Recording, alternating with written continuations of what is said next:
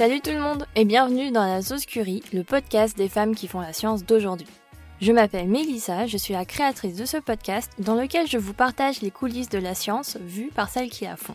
Chaque épisode, je me pose avec une femme, qu'elle soit géologue, vulgarisatrice scientifique ou chercheuse en épigénétique, et on parle de son domaine, son parcours, sa personnalité. Une conversation toujours pleine de curiosité et de découvertes. Il y a des choses comme ça qui font tellement partie de notre quotidien qu'on se pose même plus la question de comment ça marche. L'autre jour, je faisais la vaisselle et tout d'un coup cette question. Mais en fait, l'eau de la vaisselle, elle va où après? Ça va dans les égouts, certes, mais après, comment ça se passe? Alors si vous aussi vous êtes curieux et curieuse de savoir, cet épisode est fait pour vous. Ludivine est ingénieure environnement spécialisée dans l'assainissement des eaux. Pendant l'heure qui suit, elle nous explique comment tout ça fonctionne et bien plus. Car on dirait pas comme ça, mais il y a des enjeux environnementaux derrière tout ça bien plus grands que ce qu'on imagine. Un épisode un peu technique, mais bourré d'informations pour comprendre pourquoi il est si important de ne pas jeter les mégots dans la rue, les huiles de friture dans nos éviers et comment tout ça peut avoir un impact sur les Jeux olympiques de Paris 2024. On va même jusqu'à parler de la réglementation des polluants, qui fixe les limites, tout ça, tout ça. À travers cette discussion, j'ai senti l'intérêt et la passion que Ludivine a pour son métier, pas toujours évident, mais ô combien indispensable. Alors on met son petit casque et direction les égouts avec Ludivine. Comme d'habitude, si vous aimez cet épisode, je vous invite à vous abonner au podcast, à laisser un commentaire sympa et à mettre une bonne note, au hasard 5 étoiles, sur votre appli de podcast. Ça m'aide vachement à faire connaître le podcast et surtout parce que j'adore lire vos retours qui sont toujours très cool. Si vous voulez écouter les autres épisodes, ils sont disponibles sur vos applis de podcast, Apple Podcast, Podcast Addict, Castbox, mais aussi sur Spotify, Deezer, YouTube et directement sur le site internet à la saucecurie.com. Pour ne rien rater de l'actu, il y a les réseaux sociaux, Instagram, Twitter, Facebook. Tous les liens sont dans les notes de cet épisode.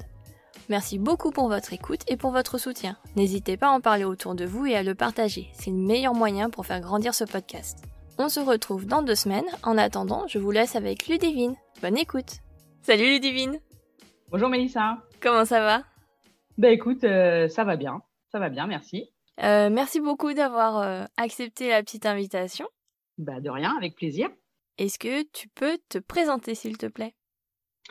Euh, bah donc du coup, je m'appelle Ludivine, euh, j'ai 40 ans, euh, j'habite et je travaille en région parisienne et euh, je suis euh, ingénieur environnement, spécialisé dans l'eau et l'assainissement. D'accord. Donc traitement des eaux usées ou eau potable? Alors euh, moi, je suis euh, côté assainissement, donc plutôt côté traitement des eaux.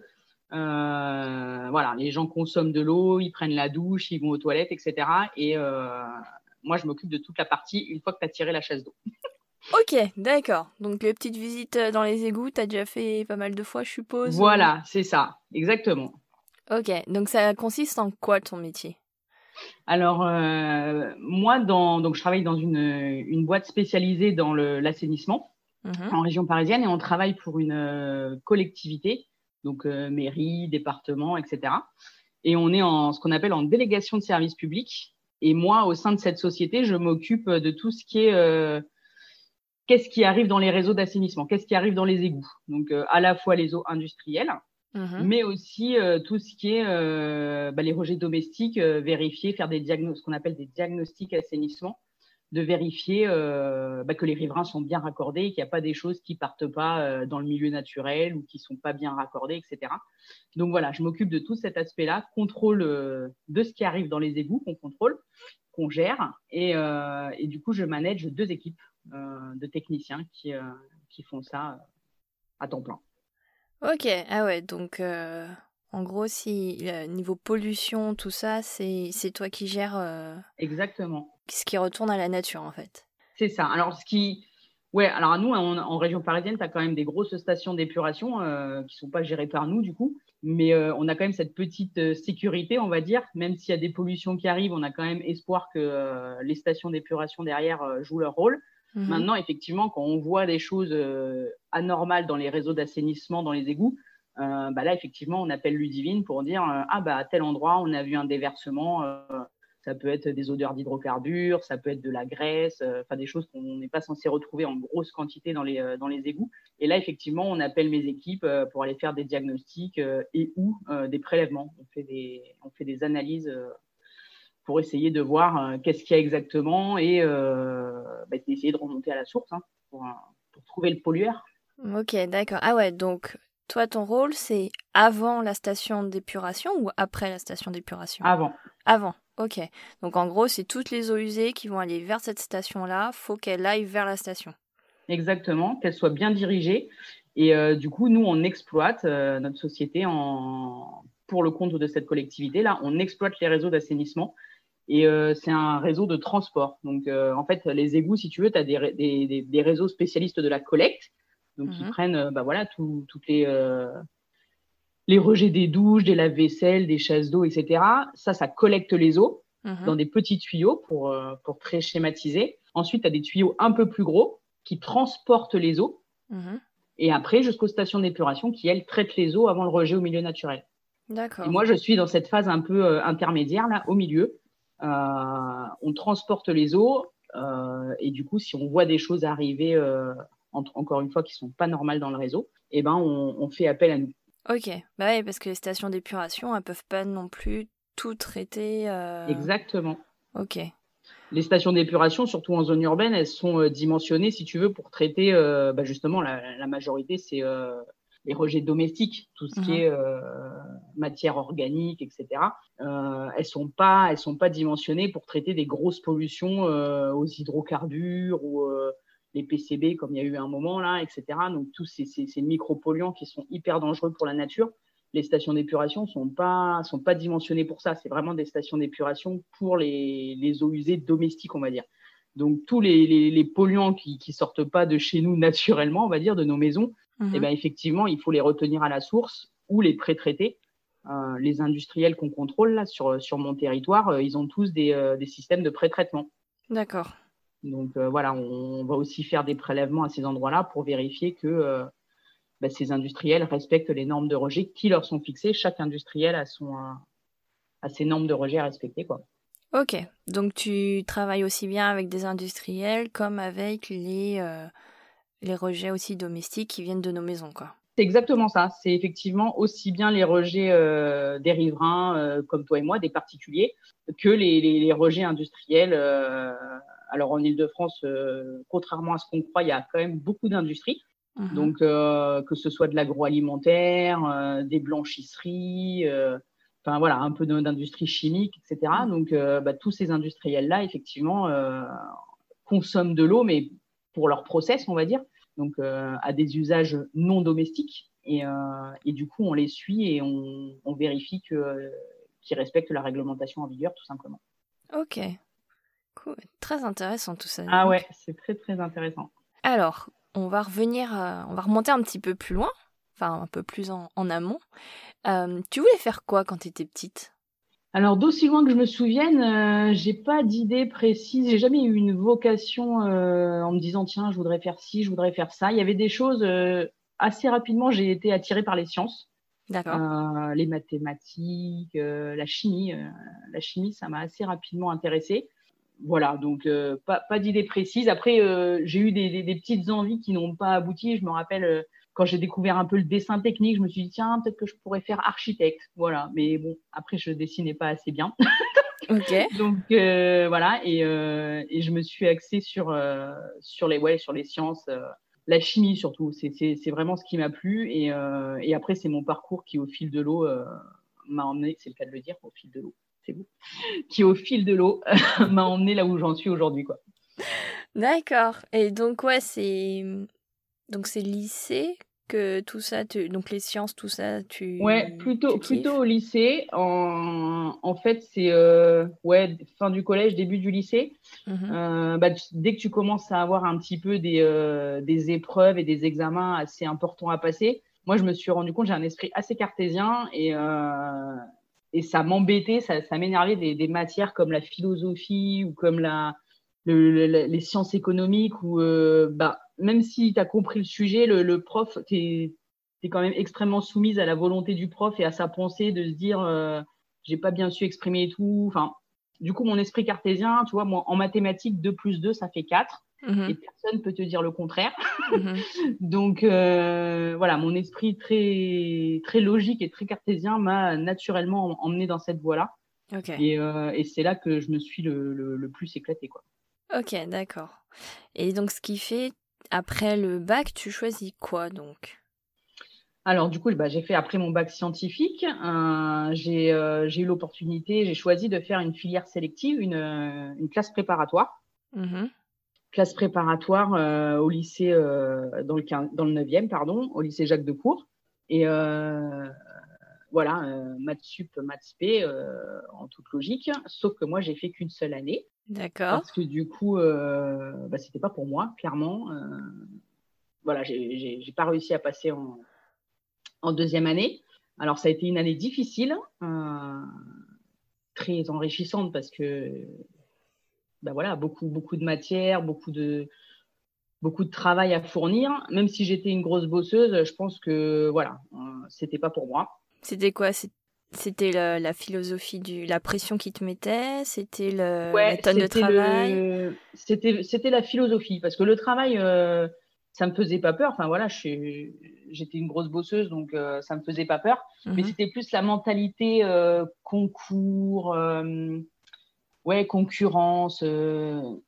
c'était pas pour moi. Enfin moi, je suis pas du tout dans cette optique-là. alors peut-être que j'avais pas été bien conseillée à l'époque. c'est vrai que bah, le bac ça s'était très bien passé et du coup, bah, quand tu as des notes pas trop mauvaises, on te dit ah bah ce serait dommage de pas tenter une, euh, une filière sélective et de viser les grandes écoles. Bon, du coup, tu as tendance à faire un peu confiance et à écouter tes aînés. Et du coup, j'ai fait ça. Mais euh, très rapidement, euh, en quelques mois, je me suis rendu compte que voilà, c'était pas épanouissant. Et, et du coup, bon, mes notes se sont chargées du truc pour me faire comprendre que voilà, j'avais j'avais bien raison et que ça ne faisait pas. Et du coup, euh, bah, du coup, voilà, j'ai pas pu passer en deuxième année, mais je pense qu'en définitive, c'était un bien pour un mal, même si euh, ça a été très dur à vivre pour moi parce que c'était euh, bah, mon premier échec, on va dire. Ouais, ok. Ouais, en tant que bonne élève au lycée, tout de suite là, entre guillemets, redoublé. C'est ça. C'est, ça passait pas trop quoi. C'est ça, c'était c'était dur. J'avais toujours été habituée à être un peu dans le dans le top 5 là. Mhm. Et là, te retrouver à je sais même pas, je vais être à 4 de moyenne, je pense. 4, sur 20, quoi, tu vois. Donc, euh, non, franchement, vraiment pas. Bon, erreur de erreur d'aiguillage, on va dire. Mais du coup, après, euh, je me suis retrouvée à l'université. Ok. Euh, et là, bah, épanouissement total. j'ai fait un. Je suis restée dans les sciences. Hein, j'ai fait un DUG sciences de la matière et une licence derrière et une maîtrise, enfin, du coup, le, le parcours classique. Et tellement ça s'était pas bien passé euh, ma première année de, de prépa que j'avais été totalement déstabilisée pour, euh, pour passer les équivalences mhm. à l'université. Et donc, du coup, je me suis même retrouvée en première année de DUG. Donc, c'est exactement ça, comme tu disais, entre guillemets, j'ai redoublé, on va dire. Ah oui, ok. Voilà. Mais du coup, euh, j'allais dire les deux, mais même les trois premières années, jusqu'en licence à l'université, ça a roulé, mais tranquille.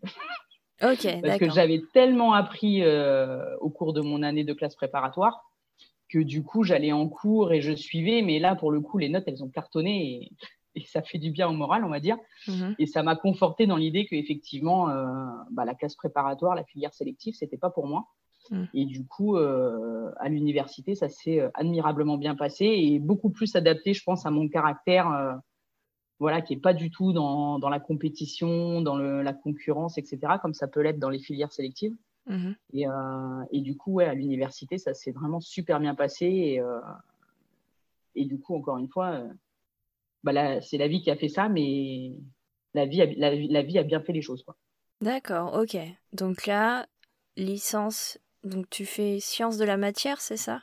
Ouais, j'ai fait donc DUG sciences de la matière et après je me suis orientée dans la chimie. Donc j'ai fait une licence et une maîtrise de, de chimie physique euh, à Jussieu, sur Paris.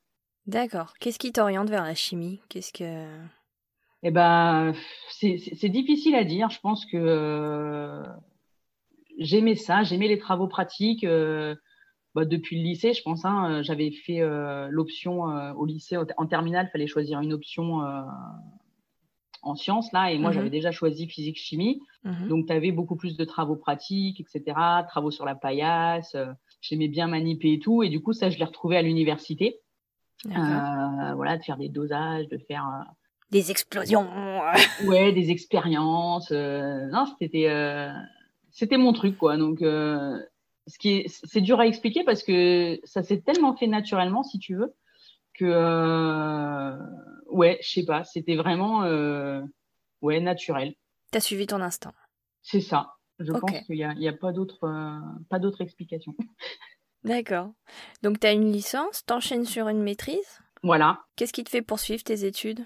Ben, J'avais envie d'une petite année supplémentaire, je pense, pour me, pour me spécialiser. Et puis, euh, au, cours de, euh, au cours de ma maîtrise, euh, ben, on avait déjà des, des, modules un peu axés sur l'environnement. Donc, ça, je me suis rendu compte que voilà, c'était c'était vraiment mon, mon truc. D'ailleurs, en maîtrise, on, on, avait un stage à faire et d'une façon tout à fait logique, euh, je l'ai fait dans une station d'épuration. D'accord, ok. Donc euh, déjà un stage de, de, trois mois là dans une station d'épuration. Donc ouais, tu vois, sans, sans le savoir déjà, ouais.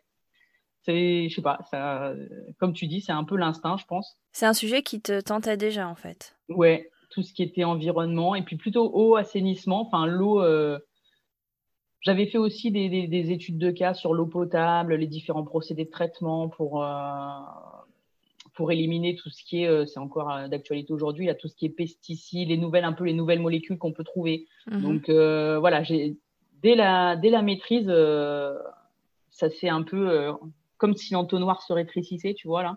J'étais dans la chimie, puis l'environnement et puis l'eau. Donc, donc du coup voilà, quand j'ai eu fini ma, ma maîtrise, euh, j'ai entendu parler d'un DESS euh, à Orsay, là, très axé sur, sur ce domaine-là. Alors, euh, à l'époque. Ouais, pour expliquer à l'époque, maîtrise, donc c'est première année de master. Oui. Et DESS, en fait, c'est l'équivalent du master actuel, c'est ça?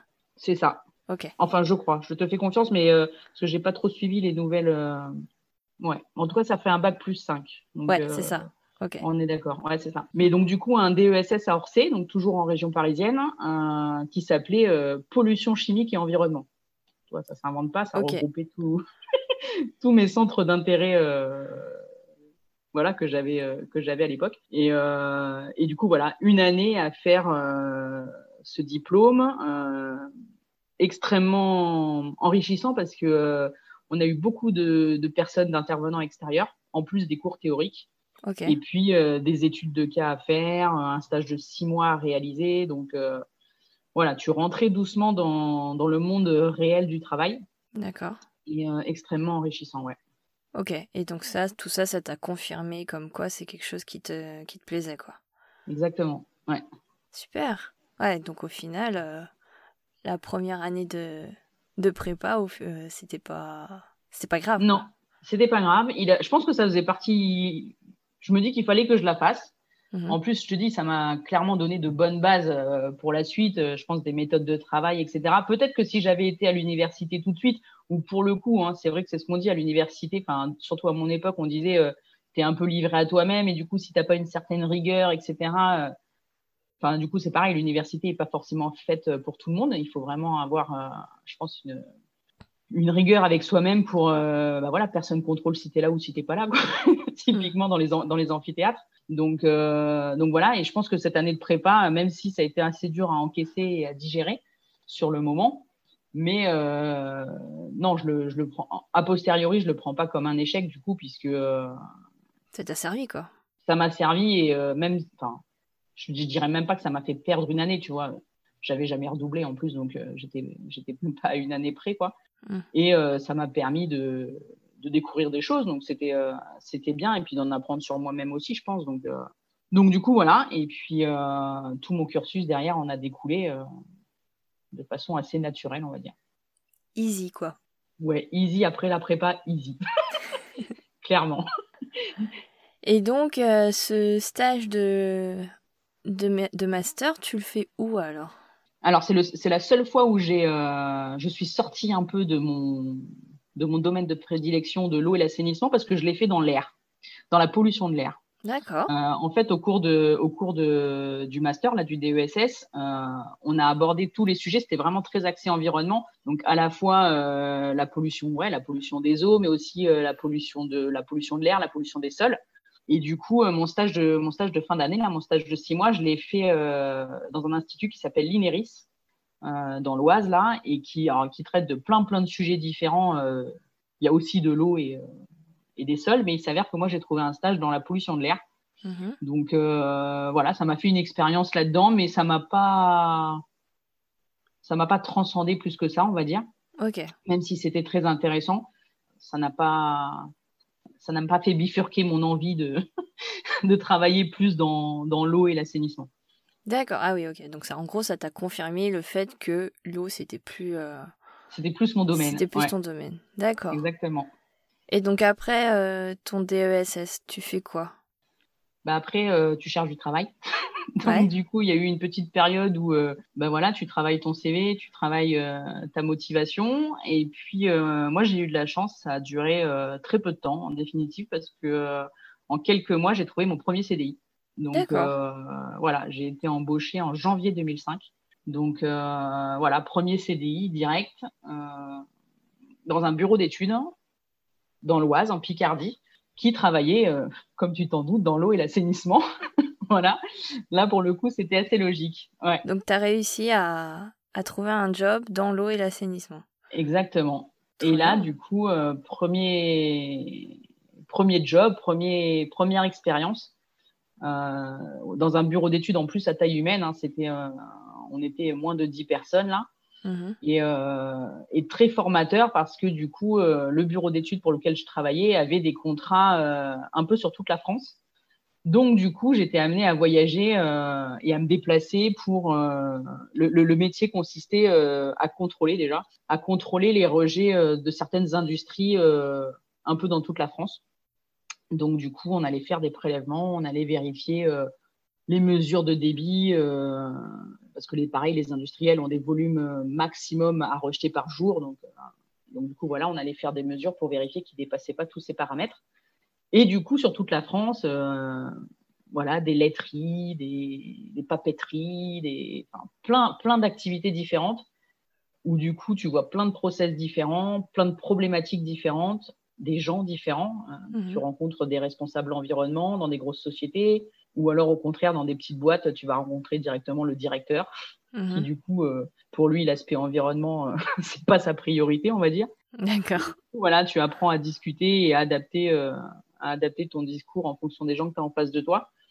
Et, et, du coup, très formateur. Très, très formateur, j'ai envie de dire, humainement et, et techniquement. Ok. Parce que, ouais, j'ai envie de dire, quand tu débarques comme ça chez les industriels, tu dois pas être forcément la bienvenue. Alors, c'est pas forcément évident. Après, là, euh, quand j'ai commencé en 2005, euh, les industriels commençaient quand même déjà à être de plus en plus euh, surveillés et suivis. Il y a mhm. plusieurs instances qui les suivent. Hein.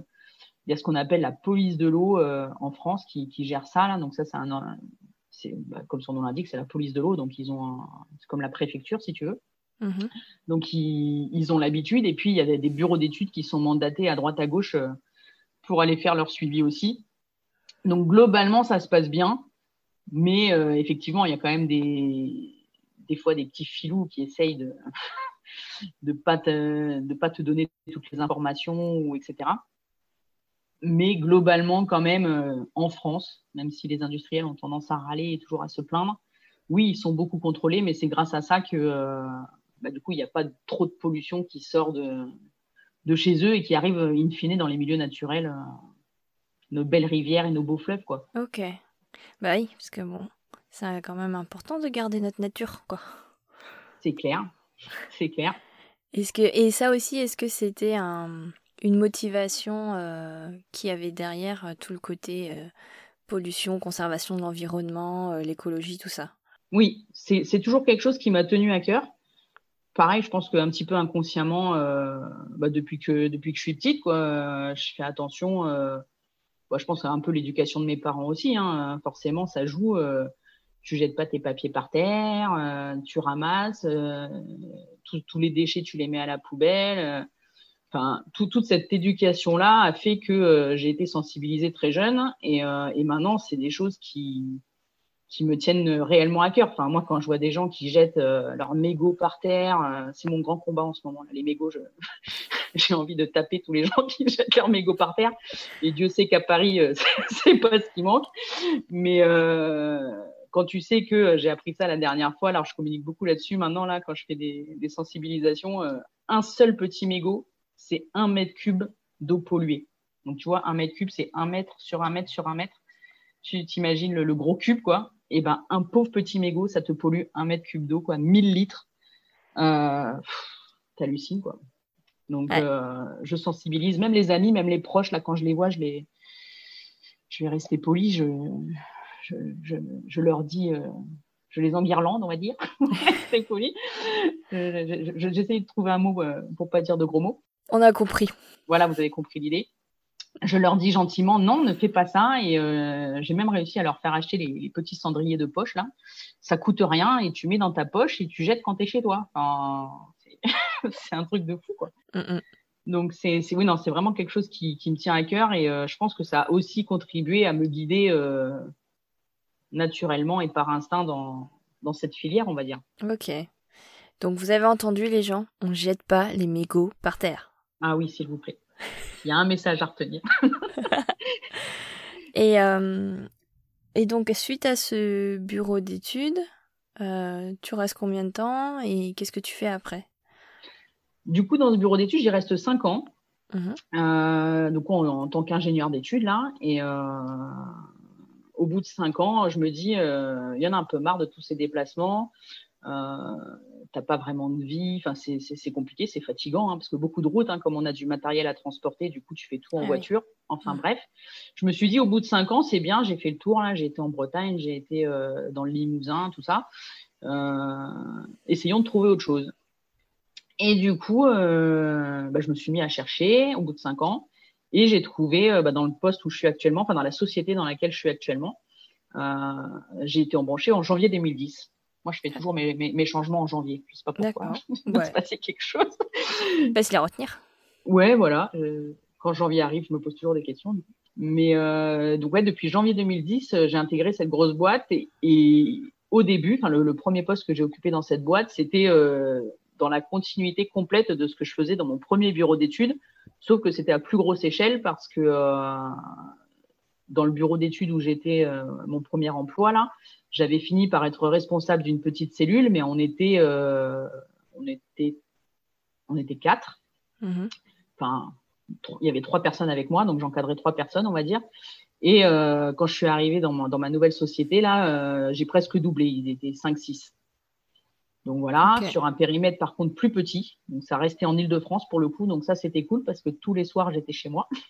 c'était quand même c'était quand même euh, un gros avantage aussi parce que euh, bah, c'est pareil, les déplacements en province, c'est sympa euh, un moment, mais après, quand tu es à l'hôtel tous les soirs toute seule ou que tu prends tous tes repas toute seule, ça finit par être pesant au bout de cinq ans. Donc là, c'est vrai que quand j'ai trouvé cet emploi qui, qui alliait les deux, en fait, je continuais dans mon domaine de prédilection, j'étais toujours dans le suivi, vérifier qu'il n'y ait pas de pollution, etc., chez les industriels. Mais au domaine local, au, domaine euh, territoire Île-de-France, quoi. Mhm. Donc ça, c'était vraiment, euh, je me suis dit banco, quoi. Et euh, d'ailleurs, quand j'ai postulé, ça s'est fait pareil, assez, assez naturellement. j'ai passé un ou deux entretiens et dans ma tête, le poste, il était pour moi, quoi. Enfin, je voyais pas, je voyais pas pourquoi il me prendrait pas, quoi.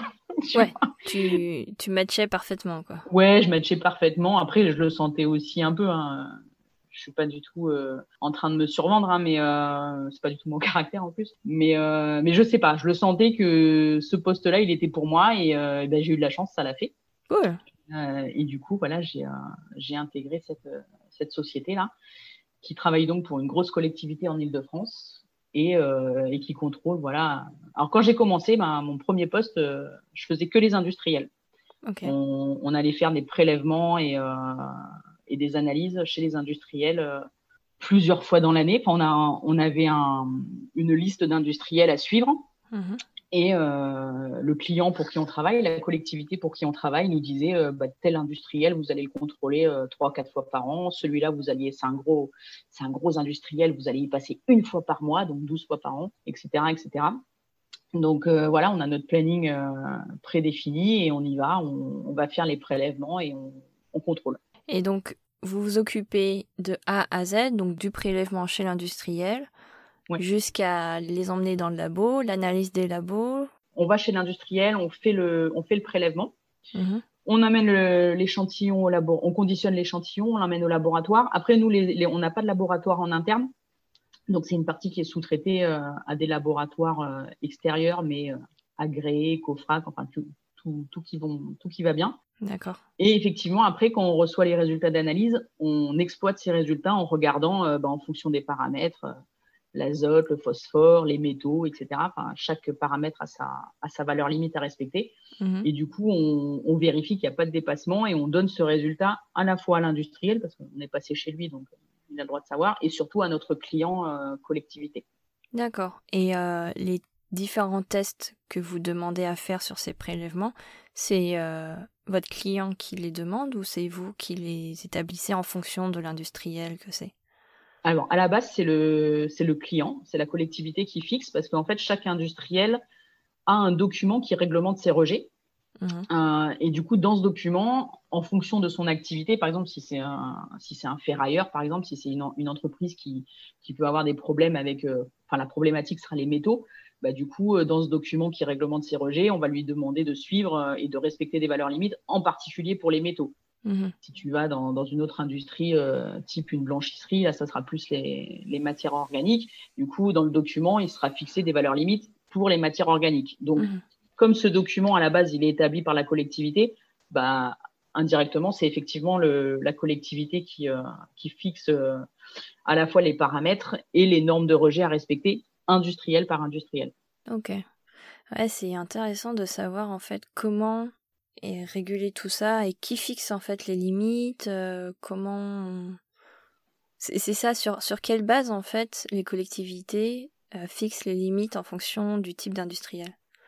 Bah, en fait, tu as une réglementation euh, nationale qui existe. Donc, du coup, c'est ce qu'on appelle des arrêtés ministériels. Donc, ça, mmh c'est le, le gouvernement, c'est nos ministres hein, qui, qui fixent en collaboration avec euh, des industriels qui font partie de, comités ou ce genre de choses.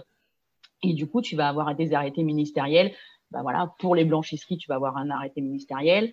Pour les papeteries, tu vas avoir un arrêté ministériel. Pour les entreprises d'agroalimentaire, tu vas avoir un autre arrêté ministériel. Et en fait, ils négocient chacun un peu euh, bah, les industriels pour essayer de dire euh, bah non, autorisez-nous un petit peu plus. Euh, le gouvernement et les, entre les, les, groupes écologistes dire non, bah là, la limite, on va plutôt la fixer à 200 mg litre et non pas à 1200 mg litre. Enfin, tout ça, c'est des négociations et c'est des textes qui sont travaillés au niveau national. Mmh et après, du coup, les collectivités individuellement, sur leur propre territoire, donc que ce soit des communes, des régions ou des départements, euh, et de leurs problématiques en fonction des capacités des stations d'épuration derrière. Euh, elles s'appuient, si tu veux, sur ces arrêtés ministériels, mais elles peuvent être euh, soit un petit peu plus, un petit peu plus sympas et leur, leur autoriser à rejeter un peu plus. Je je te cache pas que c'est rare, c'est plutôt dans l'autre sens. Euh, ou inversement, s'il y a d'autres problématiques, si le milieu naturel derrière est très sensible, etc., on peut fixer des valeurs limites plus strictes. Et du coup, mmh. ce qui fera foi, entre l'arrêté ministériel et le document émis par la collectivité, bah, c'est la valeur la plus stricte. du coup, si, le si la collectivité, le département ou la commune décide de dire, euh, je dis n'importe quoi, en azote, l'arrêté ministériel, il dit 50 mg litre, mais que du coup, la collectivité a dit, bah non, chez nous, ce sera pas 50 parce qu'on a des problèmes euh, d'eutrophisation derrière du milieu naturel, des, développements d'algues, etc. Bah, ce sera pas 50, ce sera 25. Et du coup, nous, quand on passe faire nos prélèvements, bah, ce qu'on prend comme valeur limite, c'est 25. C'est le, le, plus strict. D'accord, ok. Donc, c'est toujours une histoire de bien contrôler et de bien se tenir à la page aussi bah, de la réglementation, du coup. Ouais, ouais, bah oui, parce que ça doit changer tout le temps. Pas tout le temps, mais souvent. Ouais. Souvent, et du coup, euh, c'est un peu comme une veille réglementaire, du coup, euh, bon, qui est fait conjointement euh, avec notre client collectivité. Mais euh, effectivement, il faut se tenir à la page et euh, voilà, ça ne change pas tous les quatre matins, mais euh, tous les cinq, six ans, je dirais, il peut effectivement y avoir de, de, nouveaux textes qui sortent. Et du coup, il mhm. faut aller voir, surtout, bah maintenant on est dans l'Europe, hein, donc mm. tout ça, ils essayent d'homogénéiser un peu aussi. Hein. il y a la fameuse directive cadre loi sur l'eau, là, ça c'est quelque chose qui vient de l'Europe. Et il y a des textes européens qu'il faut appliquer au droit français. Bon, du coup, je suis pas hyper spécialiste, mais voilà, je sais que ça prend, il y a, il y a un décalage entre euh, ce qui est décidé au niveau européen et puis le, délai pour l'appliquer en France. Mhm. Mais du coup, tout, tout essaye de bien s'homogénéiser et qu'on aille tous dans le même sens, on va dire. D'accord. Et euh... zut, j'avais une question. Euh... Ah oui, mais est-ce que il y a dans les négociations là de fixation des, limites, est-ce qu'il y a aussi des médecins ou des gens justement qui voit l'impact sur euh, l'humain derrière? Alors, je pense, je pense pas que dans ces commissions-là particulièrement il y en ait. Euh, c'est vraiment euh, très, as comme, alors je vais dire des lobbying, mais bon, le, mot est un peu fort, je pense. en tout cas, tu as des représentants des industriels Et euh, plus à la fois des, des gens, de, des personnes de laboratoire aussi, parce que c'est eux qui font les analyses derrière. Donc, euh, il faut savoir qu'est-ce qui est possible de faire en termes de finesse d'analyse, etc. Mm-hmm. Et, euh, et puis des, des représentants de l'État qui, qui s'y connaissent, donc c'est le, le secteur d'activité aussi. Bon, après, je veux pas dire de bêtises. Hein. Il, il, arrive peut-être qu'il y ait des qu'il y ait des personnes côté point de vue sanitaire, des médecins et tout, mais j'en mettrai pas ma main à couper. Parce que c'est plus par rapport au respect de l'environnement que oui, c'est ça. par rapport à l'eau potentiellement ouais, potable. C'est pas trop, voilà, exactement. c'est pas les mêmes enjeux. Ouais. C'est vrai que souvent les, les gens qui sont pas dans le domaine, ils, ont tendance à confondre. Une station d'épuration, ça fait pas de l'eau potable. Hmm. Donc euh, nous, euh, on, on, collecte, on transporte, on épure les eaux qui après sont rejetées au milieu naturel. Donc, euh, donc voilà, c'est vraiment deux choses différentes. Et euh, alors nous, on se pose des questions d'un point de vue sanitaire parce que justement, bah, dans nos équipes, on a entre autres des, des égoutiers, hein, du, du, personnel qui descend dans les réseaux, euh, dans les réseaux d'égout, les réseaux d'assainissement. Donc là, oui, il y a des, il y a des médecins, on est suivi, il y a une, comment ils appellent ça là, un suivi médical renforcé. Mm-hmm. Parce que c'est sûr que c'est des, des milieux euh, un peu inhospitaliers, on va dire. Donc, euh, donc voilà. Mais, euh, mais après, en termes de valeur limite de rejet pour les industriels, euh, je pense pas qu'il y ait des médecins qui soient dans, le, dans la boucle. Ouais, c'est plus par rapport à l'environnement, donc tu vas plus avoir des, des, des, des gens de l'environnement que des ouais, médecins. je pense que des, tu vois, des écologues, des, des gens comme ça qui sont spécialistes des milieux récepteurs, tout ce qui est rivière, cours d'eau, fleuves, etc., tout ce qui est faune, flore. Donc ça, oui, c'est sûr. Euh, plus que le côté entre guillemets humain, euh, comme il pourrait y en avoir sur une station effectivement d'eau potable, de, potabilisation. D'accord. Ah oui, c'est vraiment deux choses différentes, quoi. Ouais, c'est deux choses, deux, deux, filières totalement différentes. Eux, ils sont en amont, on va dire, l'eau potable. Euh, mm. ils, traitent l'eau, ils la, ils la potabilisent. Ça arrive à ton robinet. donc ça, c'est toute la filière alimentation en eau potable. Et mm. après, dès que l'eau est utilisée, ça devient des eaux usées. Mm. Et là, c'est la filière assainissement qui prend la suite. D'accord. Et donc ça, c'est plus, c'est là où c'est ton domaine. D'accord. Exactement. Ok. Donc maintenant, tu dis que tu gères deux équipes, donc côté euh, résident et côté industriel, c'est ça? Tout à fait. Ça fait euh, deux ans maintenant là que j'ai récupéré une deuxième équipe euh, qui, qui travaille chez les, chez les riverains, chez les particuliers, pour aller faire des diagnostics, voilà, pour vérifier que tout est bien raccordé surtout que sur notre euh, en Île-de-France, enfin un peu partout, mais surtout dans des sur des territoires assez denses comme on a en région parisienne, il peut arriver que tu aies des secteurs où, ce qu'on, on a ce qu'on appelle du secteur séparatif dans les réseaux d'assainissement. Donc tu vas avoir un tuyau pour les eaux pluviales et un tuyau séparé pour les eaux usées. Mm-hmm.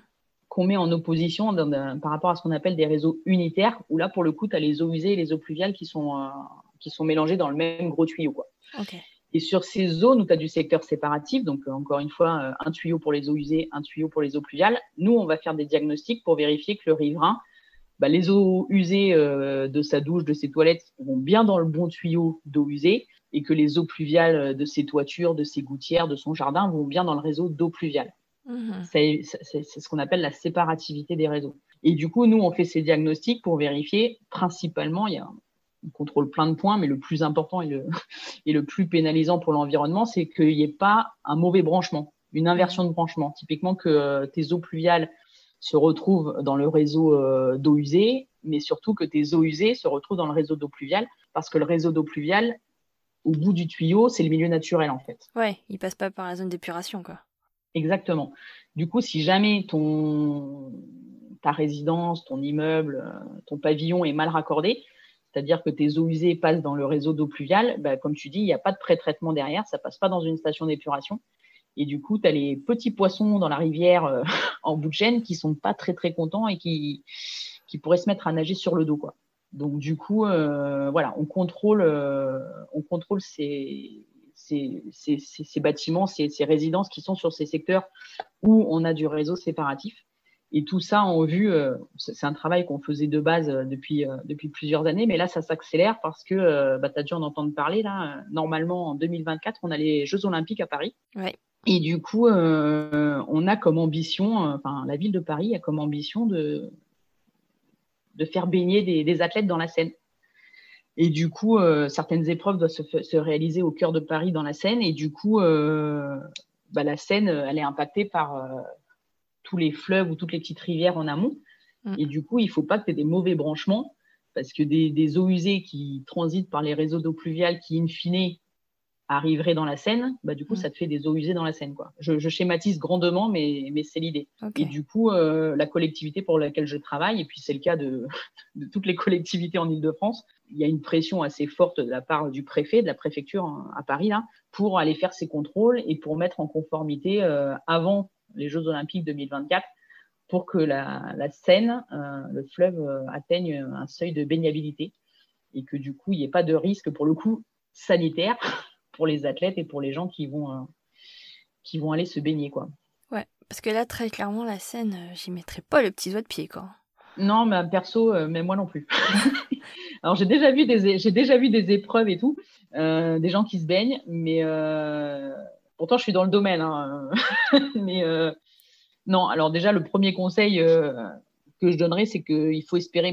Normalement, ce sont les Jeux, Olympiques d'été. Donc, euh, normalement, il fera beau. Mais moi, typiquement, je n'irai pas me baigner dans la Seine après une période de grosse pluie, par exemple. Parce que il existe des, ouvrages, des installations tout, tout, le long de la Seine, hein, que ce soit à l'amont, à l'aval ou même dans Paris intramuros.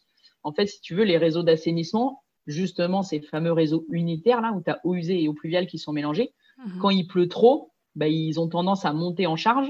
Et si vraiment il y a des gros orages ou que ça dure trop dans le temps, euh, bah, ils saturent.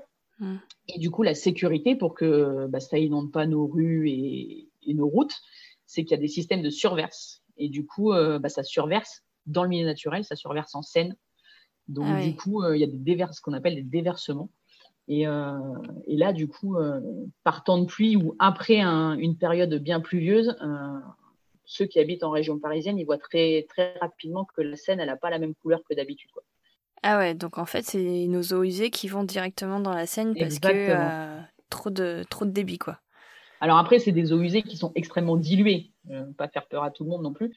c'est des eaux qui sont extrêmement diluées parce que bah, beaucoup d'eau de pluie. Donc, donc voilà. Mais effectivement, pour avoir déjà observé le phénomène euh, dans Paris ou un peu en, aval, euh, où tu as ces fameux déversoirs, là, déversements, et bah, du coup, tu, tu vois une, petite différence de, de coloration, on va dire. Sympa. Voilà, donc euh, non, moi je suis comme toi et je, je, confirme là pour l'instant, je dis aux gens n'allez pas vous baigner dans la Seine. Mais bon, on a espoir que d'ici 2024, quand même dans plus de trois ans là, ça, s'améliore. Et puis bon, encore une fois, ce sera l'été, donc euh, avec, un petit peu de chance, il pleuvra pas quoi. Donc ça voudrait dire qu'il faudrait changer certains ces systèmes unitaires pour éviter justement les déversements ou? Alors pas forcément parce que euh, tout n'est pas tout n'est pas changeable. Hein. franchement, de bah de mettre en place, de remplacer un, un réseau unitaire, euh, donc un seul gros tuyau pour mettre deux tuyaux qui sépareraient les choses, c'est un peu compliqué. Enfin, ils ont été construit comme ça historiquement, donc c'est très très compliqué de, de, revoir le chose, la chose a posteriori. Mhm. Euh, par contre, on peut travailler sur euh, bah, réduire l'arrivée d'eau pluviale euh, dans ces tuyaux, même si c'est des, des, réseaux unitaires qui ont un peu vocation à récupérer les eaux pluviales, on travaille quand même sur des techniques alternatives, on va dire. Donc ça, c'est pas du tout mon équipe qui gère ça dans ma, dans ma société, mais il y a, y a, une équipe dédiée à ça mhm. pour faire tout ce qui est un peu gestion alternative des eaux pluviales en milieu, milieu urbain, on va dire, euh, du coup, c'est pas mon, pas mon domaine, mais les grandes idées, par exemple, c'est des toitures végétalisées qui, du coup, retiennent la pluie, de créer des, de créer un peu d'espace vert, des nus, voilà, tout, ce système pour éviter que ces eaux de pluie, si tu veux, rejoignent in fine les réseaux d'assainissement. Du coup, si tu réduis les apports d'eau de pluie, bah, normalement, nos réseaux unitaires euh, devraient être en capacité d'absorber le, le gros de l'eau. Et puis, du coup, même s'il pleut dans quelques années, euh, ça ne devrait plus déverser. Ok. Mais c'est bien, on se met des objectifs ambitieux. Oui, il y a du travail encore. Ouais, mais bon, il reste encore trois ans. Bah, déjà, il reste trois ans. Et puis, bon, je pense qu'honnêtement, ça, ça, va être encore un travail à, plus, plus long terme. Mais déjà, là, c'est un bel objectif parce que euh, bah, on travaille tous dans le même sens. Ouais, et puis ça met un bon coup d'accélérateur, quoi. Exactement. Il y a des fonds qui se débloquent. Euh, là, on vient d'apprendre tout récemment. Voilà, il va y avoir. Euh, on travaille en collaboration avec les agences de l'eau. Donc, bah, en, en, région parisienne, c'est l'agence de l'eau Seine-Normandie, qui est un organisme qui, bah, comme son nom l'indique, hein, les agences de l'eau, euh, c'est une agence de bassin, ça fonctionne par, euh, bassin versant. Donc, euh, tu as Seine-Normandie, tu as Rhône-Méditerranée, tu as la Loire-la-Garonne. Enfin bref, tu as différents bassins sur, sur toute la France. Et donc, du coup, l'agence de l'eau Seine-Normandie va subventionner les riverains ou voilà, qui, qui, veulent se mettre en conformité. Donc, c'est exactement ça, comme tu dis, il y a une vraie impulsion, il y a un vrai coup de booster là pour, pour dire aux gens mettez-vous en conformité, on va vous aider euh, pour l'environnement, pour, euh, pour le bien-être de tous. Parce que, euh, par exemple, les réseaux qui, les réseaux qui saturent, les réseaux qui débordent, bah, ça peut être en bas de chez toi. tu as déjà peut-être vu des images, là, des, ce qu'on appelle des avaloirs, des grilles d'égout, quoi, qui. Mmh. Les, les, réseaux sont trop pleins et du coup ça, ça déborde sur la chaussée. Enfin, mmh, bah, tu peux plus passer en voiture, c'est le bazar quoi. Ouais. Donc euh, tout le monde y gagne en, définitive. Alors c'est vrai que c'est aussi beaucoup de, sensibilisation et de, et de, communication auprès des riverains. Autant euh, on discutait tout à l'heure, les industriels euh, en France, ils ont l'habitude d'être contrôlés, ils ont l'habitude de nous voir. les riverains, les particuliers, c'est beaucoup plus compliqué, quoi. Donc là, il y a un gros travail depuis plusieurs mois là, qui presque de la pub. Hein, on essaye de communiquer au maximum pour que les riverains euh, soient sensibilisés et puis nous laissent rentrer chez eux parce que c'est ça la difficulté pour faire ces diagnostics. On est obligé de rentrer chez les gens. Mmh. Donc euh, d'aller voir comment voilà comment sont raccordés leurs douches, leur, euh, leur lavabo, leur évier. on met du colorant, enfin on, fait des tests un peu comme ça. Et du coup, tu es obligé de rentrer chez eux. Donc mmh. c'est assez délicat et on a des équipes en amont, on va dire, qui prennent les rendez-vous là elles ont un vrai travail de fond à faire pour, euh, bah, pour que les gens acceptent de nous laisser rentrer. quoi. D'accord. Et, et justement, en tant que riverain, qu'est-ce qu'on peut faire pour diminuer cette pollution des eaux? Euh, bah déjà, de base, euh, c'est vrai que c'est les messages qu'on passe, un peu comme mes mégots tout à l'heure, là, c'est de ne pas jeter tout et n'importe quoi dans vos, dans vos éviers, dans vos toilettes. Mmh c'est vrai qu'à l'époque, je me rappelle quand j'ai commencé mes études, on appelait ça, les, les, égouts, c'était le tout à l'égout. Mm. Du coup, ça porte très très mal son nom parce que euh, inversement, tu ne jettes pas tout et n'importe quoi dans les égouts. Donc, euh, je pense au reste euh, des trucs tout bêtes. Hein. Tu fais tu fais des frites, mm-hmm. bah, tu ne jettes pas le reste d'huile dans ton évier parce que l'huile, ça peut figer, in fine, ça va te créer des bouchons de graisse. Et après, bah, tu vas appeler ta mairie ou, ou, la société qui gère l'eau dans ta mairie pour dire Ah, mais je comprends pas, je suis inondé chez moi, il y a un bouchon. Enfin, ça, ça, ça, déborde dans mon évier ou dans mes toilettes. Donc, euh, donc voilà, on jette pas les restes d'huile et de graisse, on jette pas aussi tout, les, tout ce qui est reste de peinture, euh, white spirit et compagnie, tout ça, tout ça. On, maintenant, il y a, y a, des choses dans, dans, beaucoup de mairies, dans beaucoup de, de communes, et ils font des, des, systèmes de déchetterie mobile là. Mmh. Donc, euh, donc voilà, il faut se renseigner un minimum. C'est pas très compliqué entre guillemets de bien faire, mais déjà de faire attention. Et alors, je parle même pas parce que on est obligé de faire des lois là-dessus là. Les gens qui jettent euh, leurs lingettes ou leurs coton-tiges Des fois, j'hallucine les gens qui jettent les cotons-tiges dans les toilettes. Je comprends pas trop le principe. Tout ce qui est solide en général. Euh, Exactement. Pas dans les eaux, quoi. Il faut pas, parce que bon, déjà, ça risque de boucher la canalisation de chez toi. Donc, euh, il suffit que tu aies euh, le moindre petit truc, ça va s'accrocher, ça va s'agglomérer, et puis à force, ça risque de boucher. Mhm. Et puis, bah, les égouts derrière, voilà, c'est pas étudié pour, quoi. C'est encore. Malgré, malgré le nom, c'est pas le tout à l'égout, quoi. Mhm. Donc, c'est vrai qu'on essaye de sensibiliser, sensibiliser là-dessus aussi. De dire bon après c'est vrai qu'avec la période actuelle là on passe son temps avec des lingettes et, et des désinfectants mais voilà ne jetez pas tout ça il y a des poubelles l'égout n'est pas une poubelle quoi. C'est vraiment pour les eaux quoi. D'accord. J'aime beaucoup aussi communiquer sur le parce qu'ils en font la pub à la télé là sur les les, rouleaux de je, je, rentre dans le technique hein. les rouleaux de papier toilette je, passe des messages. Les rouleaux de papier toilette euh, soi-disant biodégradables qui se dé, qui se qui se délitent dans l'eau là. Alors à la télé ça marche très très bien dans leur petit bécher là mhm. euh, dans leur démonstration. Mais dans les faits euh, dans nos réseaux c'est c'est très très compliqué à gérer. Parce qu'en fait ça finit par se réagglomérer et ah. ça crée des, comme des filasses là. Et euh, les collègues égoutiers, ils en peuvent plus quoi.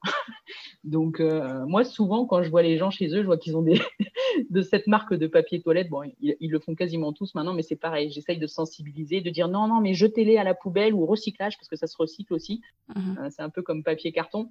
Donc je fais non non mettez pas dans vos toilettes, même si c'est la facilité et même si la pub elle le dit. Ça marche pas vraiment. Ben, voilà, ça marche très bien sur une petite paillasse bien propre devant la caméra. Mais euh, dans les faits, dans les réseaux, avec la température de l'eau qui est un peu chaude, etc., euh, bah, ça finit par se, ouais, se, réagglomérer, ça, ça, ça, comme des filaments là. Et dans nos ouvrages derrière, c'est vraiment très très compliqué à gérer. Ouais. Donc voilà, c'est tous ces petits gestes-là que du coup tout le monde, euh, quand tu n'es pas dans le domaine, tu connais pas. Tu as tendance à vider ouais, ta, petite bouteille de white, de white spirit qui te reste, tu as nettoyé trois pinceaux, tu, tu, tu jettes ça, mais, mais il faut pas. Il faut pas. Parce que c'est ça, c'est aussi quand tu nettoies justement tes pinceaux, tu les nettoies dans l'évier. Donc euh... Alors, nettoyer les pinceaux, ça. Parce que j'ai eu la. Il y a un riverain qui, me faisait exactement la, même réflexion. Effectivement, rincer tes pinceaux, mais si tu les as bien. Voilà, si tu as bien enlevé la peinture avant, si c'est vraiment juste rincer, voilà. Et c'est une fois de temps en temps, c'est pas très grave. Mais c'est plus tout ce qui est reste de peinture, euh, même si c'est qu'un fond ou quoi que ce soit c'est plutôt ça qu'il faut, euh, ah qu'il faut éviter. Et puis encore une fois, avec les déchetteries mobiles, maintenant, ils, ils récupèrent tout ça. Donc, euh, donc, voilà, après, il faut. Je pense que c'est une question de bon sens aussi. Enfin, je sais pas, les gens, encore une fois, les gens qui ont l'idée de jeter des cotons-tiges dans les toilettes, je sais pas, je sais pas d'où ça peut leur venir et qui leur a appris à faire ça.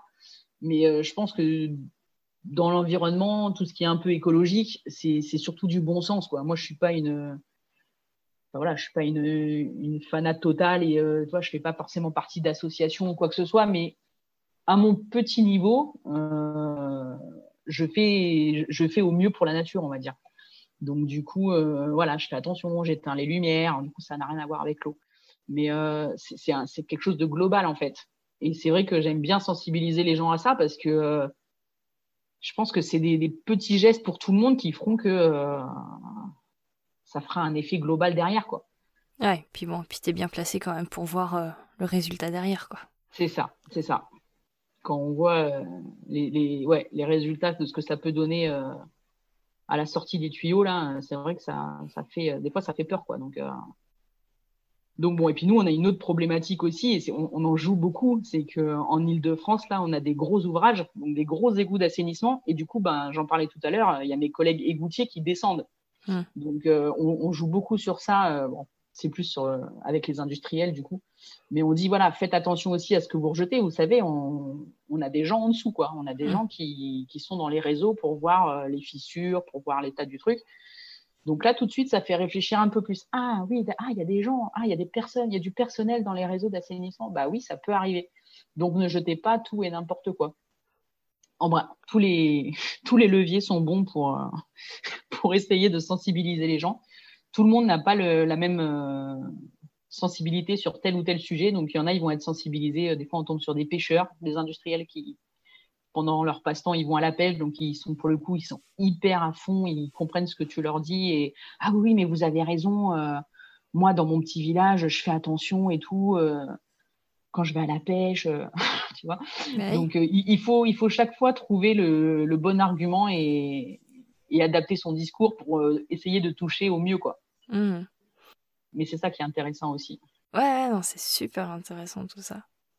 On va arriver aux, aux dernières petites questions. Est-ce que pendant justement ta carrière, tu avais des rôles modèles pour garder ta motive ou, alors, je n'ai pas vraiment de rôle modèle. Euh, j'ai rencontré des gens au, cours de mon parcours, je pense, qui m'ont euh, qui m'ont conforté un peu dans l'idée. Alors honnêtement, même pendant, pas forcément pendant mon cursus, pas, pendant, pas forcément pendant mes études, mmh. mais euh, pendant mes, mes, premières expériences professionnelles, euh, j'ai rencontré des gens euh, qui humainement étaient, étaient vraiment très bien, qui m'ont accueilli, moi, toute, même avec mon bac plus 5, là, t'as fait que du, du, théorique, quoi, ou quasiment. Et du coup, ma première expérience dans mon bureau d'études, là, il y avait un collègue qui m'a qui m'a très bien accueilli et avec qui j'ai énormément appris et qui m'a conforté dans l'idée. Et puis dans ma deuxième société, euh, bah pour le coup, mon, mon, mon, responsable, mon ancien responsable, qui, euh, qui était vraiment passionné par ce qu'il faisait et du coup euh, qui avait réponse à tout, c'était hyper agréable.